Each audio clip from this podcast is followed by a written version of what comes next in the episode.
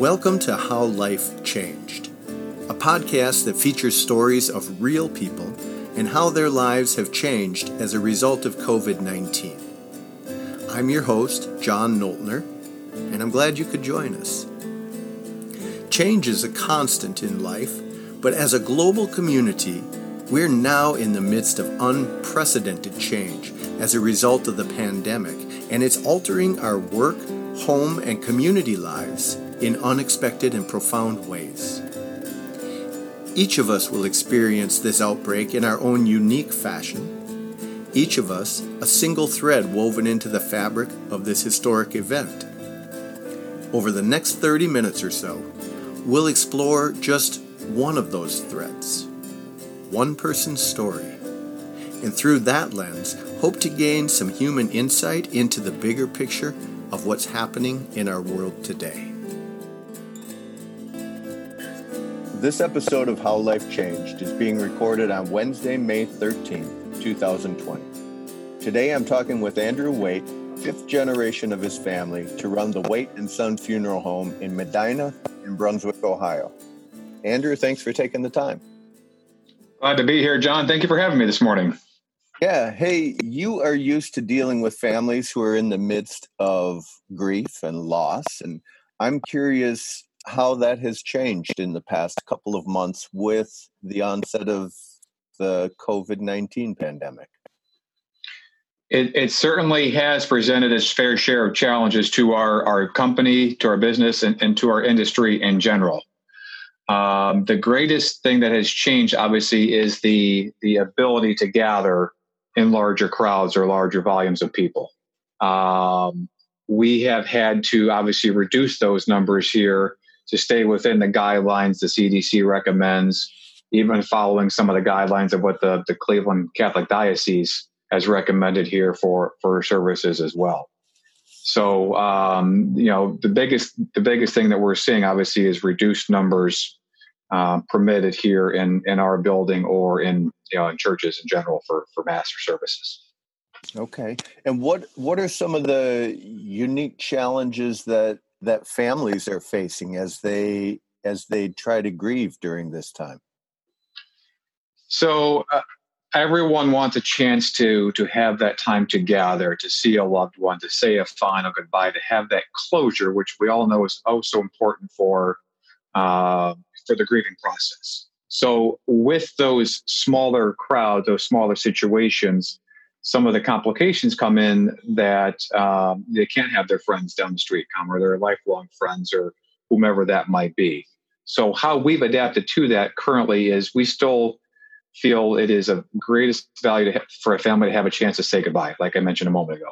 So we are encouraging, permitting, and encouraging families to have immediate family only gatherings for children, grandchildren, whatever that might look like in an individual family. Not necessarily saying 10 people or less, because there might be 10, 12, 15 people in an immediate family.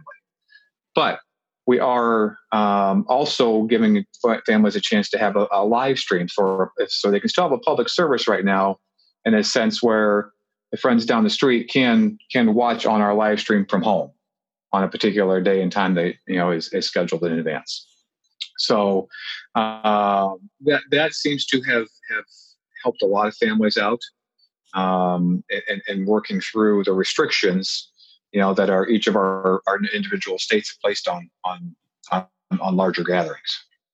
What is the status of social distancing in Ohio right now? What are what are the restrictions in place, and what do you expect they'll do in the next little bit?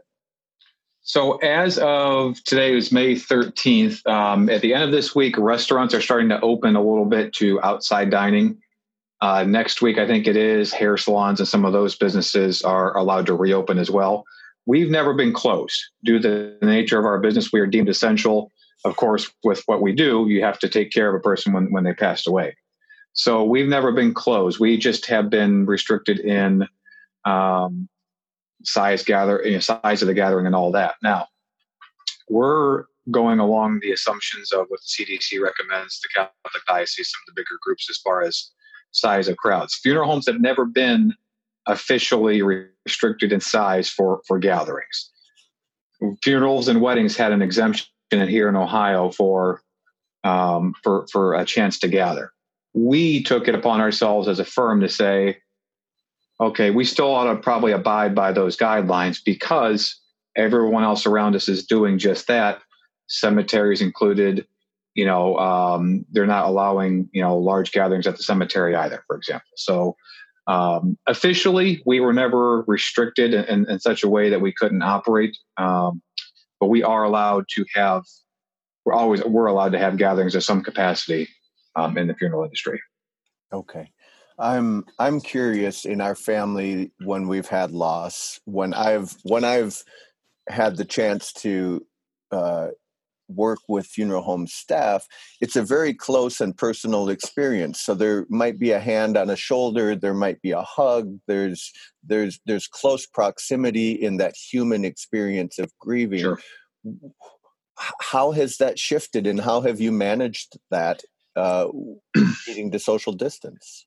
So we we we drafted a letter to the community um, early on, middle of March, when this all started coming down and we encouraged right away social distancing in our office, in our buildings, to take away, unfortunately, that handshake when you walk in our door. We normally would greet a family to say, We're very sorry for your loss. You know, um, people are encouraged to, if they want to, wear masks when they come into our building to make arrangements. Um, that that human element, though, like you mentioned, that that arm around the shoulder thing, had to go away, um, and that's it's difficult even for us we're we're we're caregivers by nature, and we want to take care of a person when they come to our door. You know, so we had to restrict ourselves, our staff, as to what they were permitted to do, um, just to keep them safe, uh, to keep you know our our our, our funeral directors and our administration people safe to um, you know be able to take care of the families. So um, we instituted a remote uh, arrangement procedure in that if a family doesn't feel safe coming in, especially early on when this first when this first came crashing down, everyone just kind of went home and they did not want to be out and about. So we we put in place some some software and procedures that all of our staff could operate from home for the most part. And we went on a seven day rotation, splitting our staff in half theoretically. That yeah, they're at home, but they could still you know get to our our, our software uh, and, and, make arrangements with the family on a Zoom call like this or on a, um, a telephone conference, whatever it might be. And we could do almost everything that was necessary, um, paperwork wise, administration wise, remotely. So that did seem to give people some um, some peace of mind as well um, when that when this all came you know came crashing down, like I said a moment ago. Yeah, sure. Um, have you at your funeral home had to deal with any people who have passed because of COVID? Yes, we have. Not an overwhelmingly large amount. Um, you know, a handful uh, would be my my answer to that. So we have dealt with people who have passed from it, um, and of course, dealing with their families. There's been some exposure probably to those family members as well in a couple of those cases. You know, so we have to be mindful of what they've been through and encourage in that point, uh, maybe a remote uh, arrangement process for them as well. Are there other health concerns uh, as you uh, deal with someone who has passed from COVID? Sure. Without getting into too many specifics, there uh, some of that's a delicate uh, information to to give out, but we have always had in place good safety procedures for for our staff for um, the embalming process, if you will. So uh, we we added some extra layers um, of protection, if you will, some more equipment. Um, but the staff in general has always performed that in a safe manner to begin with. Now, getting some more of those supplies in on a short notice pre- presented a little bit of a challenge, and it took uh, probably a few weeks to a month to locate some additional supplies that we you know, could have needed. Um, we didn't know how deep this was going to go at the time and what the volume or capacity might look like. I mean, we're fortunate here in Ohio that it has not been as bad as you know New York, uh, the West Coast, where some of the the bigger hotspots have been. So um, we were prepared for the most part for a, a larger volume if necessary. But we are fortunate here that it has not been overwhelming to our area or to our region here in, in northern Ohio. Mm, I'm glad to hear that. This is a personal question that I probably should already know the answer to if I'd done better research. Um, when someone passes from COVID, is there a requirement uh, for cremation, or can they choose burial as well? No, uh, it's it's wide open here in, in our area. Um, I know that there are some um, hotspot areas. I think in New Jersey, New York, if you will. Um, I heard they're requiring some cremation um, services there, uh, but there are no requirements here in Ohio regarding that. So, if we do our preparation work properly, um, everyone is able to have a traditional viewing or visitation of a person here, you know, with some minimal restrictions, but nothing nothing that would present any problems for for family members not to say goodbye. Yeah. Okay. So we have done a number of each of those services throughout this entire uh, process. Okay. Have you seen families who've chosen uh, cremation and to postpone or delay the funeral service itself? we have seen uh, a number of people who didn't feel comfortable having a viewing, and that's obviously is, is their you know their, their right to choose. So we are offering here. So, for example, if you have a, a gathering, a, a, family visitation, whatever might be privately right now, we are offering uh, a complimentary service down the road to a family to have that public celebration of life, to have that public service, a funeral, a mass, whatever it might be, an honor ceremony for a veteran, for example um, down the road at, a, at, an open time when it's safe to have the, the, public here. So we do have a number of families that are kind of postponing um, the public portion of it for now, and they will come back to us July, August, September, whatever it might be, at a time uh, permissible down the road to hold a celebration.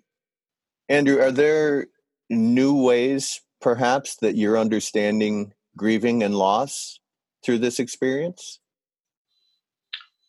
Uh, I don't know if there are new ways uh, of grieving. I think people are, I guess it's fair to say they are adapting um, to to what's okay in today's society in the, in May of 2020. Um, in, my personal opinion, everyone still needs that chance to say goodbye or to grieve. That hasn't changed. Um, the process in which they're permitted to do so has changed or has restricted it in, in some capacity. That's why we are encouraging and promoting a complimentary service at no cost to the family down the road to say, you still need this time to have your, your, your friends here, your distant relatives, people who maybe people couldn't travel. Um, you know, there are a lot of folks here in Ohio. I'm not sure about your area, but nursing homes are closed. You can't go visit mom or dad at a nursing home right now. So it has um, it has really affected the people's ability to to have that time to grieve mm. for sure um, how they're you know we haven't done a lot of follow-up yet with them because we normally don't do that for a month or two anyways afterwards so we don't have any immediate feedback there to tell you how that has changed on a personal level for them um, i can tell you on a personal note our, our grandfather generation three passed away in february uh, at 93 years old. So um, we feel, maybe a little selfishly, very fortunate that he died when he did. You know, he was one of the gentlemen here and, and helped kind of help build our small town community over the past 93 years. Um, very known and well respected man. Um, I, I, can't imagine trying to have a service now or a month, a- even two weeks after he passed away. We couldn't have done it um, with with the way everything happened. So it, it just um, we were allowed that chance to grieve. So I can't imagine not having that um, opportunity to, to, to say goodbye to a loved one. So you, you hear stories of people in nursing homes passing away that nobody's around them. There's no family. They can't see them. They're they're they're dying alone. Is what some of the articles are saying. You know, so that's that's that's tragic. It really is. What else has shifted for you? What else feels different in these last two months in your life? Well, home life uh, it, it obviously has changed for, for all of us. Um, you know, with uh, my my daughter is, is, five; she was in preschool this year. That obviously ended early. Um, you know, my wife, like any other uh, uh, stay-at-home parent, whoever that might be, um, is tasked with, on top of you know daily routines, education now too.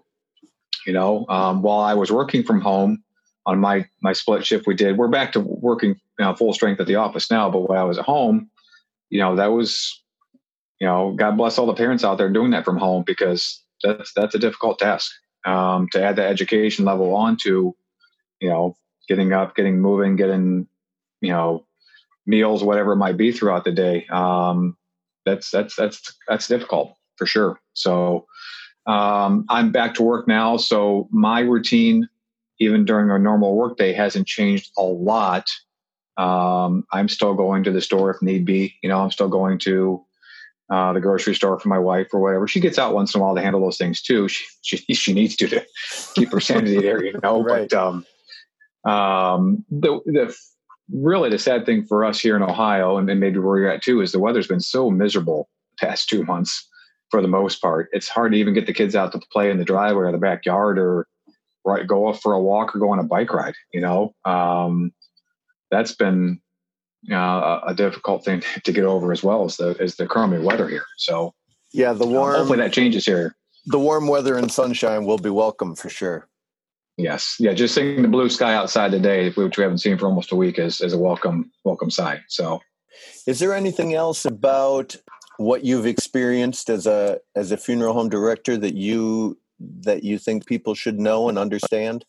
You know, a lot of people are praising, and rightfully so, the frontline workers, the nurses, the doctors, the people are at the nursing homes. You know, I, I want to give credit to to our staff here and everyone in the funeral business and industry in general. Not requiring requesting a lot of praise, but we're doing a lot of frontline stuff behind the scenes too. You know that um, you know our staff has been you know all through everything going on the past two months um, amazing.